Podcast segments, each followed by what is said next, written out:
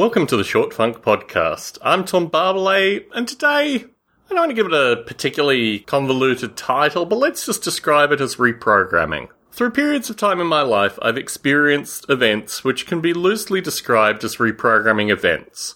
They're typically events that have one or more of these components isolation, controlled narrative, the threat of verbal or physical violence, in some cases also positive conditions. When I reflect on the period of time that I was in Eland, certainly isolation, controlled narrative, and the threat of physical violence were all there. And I reflected how long it took me to actually embody the circumstances that confronted me in almost a survival state. I've also had experiences with people who are particularly verbally violent and have a controlled narrative. And to be quite critical, most of these incidents involve dealing with folks who either want to be business partners or who are business partners in some regard.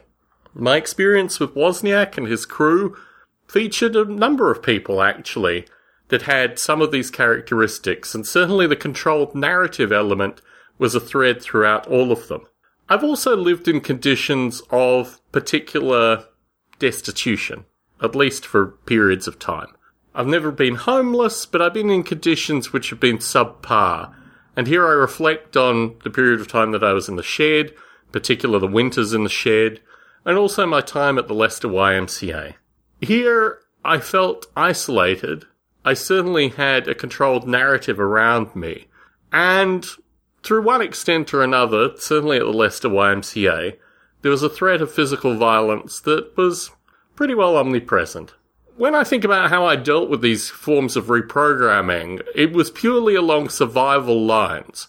I was able quickly to adapt and utilize narrative in order to protect myself to a certain extent, but these were circumstances that were suboptimal. They were not particularly ideal. When I start exploring this idea of reprogramming, however, I start to realize that actually most of life can be viewed in this reprogramming form. True, there may not be threats of physical or verbal violence at various points in your life, but the conditions that you find yourself in ultimately lead to some change in narrative. Some of this might be survival oriented, but a portion of it could be relating to actually dealing with circumstances beyond your control and, you know, just adapting to the environment. When I think about reprogramming and I think about the experiences that I have had associated with this, I'm relatively sympathetic to the fact that this affects almost everyone. There are certain individuals that have had very strong abilities to survive in environments and return from these environments unscarred, or at least unscarred for an external observer. But I think every interaction that involves some change of internal narrative, some change of survival mechanism, some change of dealing with a circumstance is a form of reprogramming. And I think about this very strongly in terms of folks who have a variety of life experiences and have survived through them. There's also this phenomena of folks who, for example, find themselves in multiple abusive relationships over periods of their life, and people who actively look for abusive spouses. And in these circumstances, I think there could be a lot more dedicated understanding associated with this idea of reprogramming.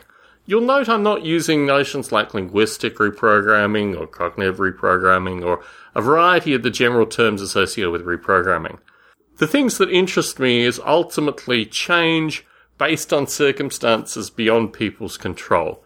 And in some cases, circumstances which are specifically tailored for the reprogramming exercise. I think of the military in this regard. I mean, that's ultimately the need of the military is to take an individual and then fundamentally reprogram them through a variety of things, potentially isolation, clearly controlled narrative, verbal violence, and perhaps even in some cases physical violence. But let's talk about the last point positive conditions. Positive conditions can actually create conditions of reprogramming that are very difficult to critically discuss.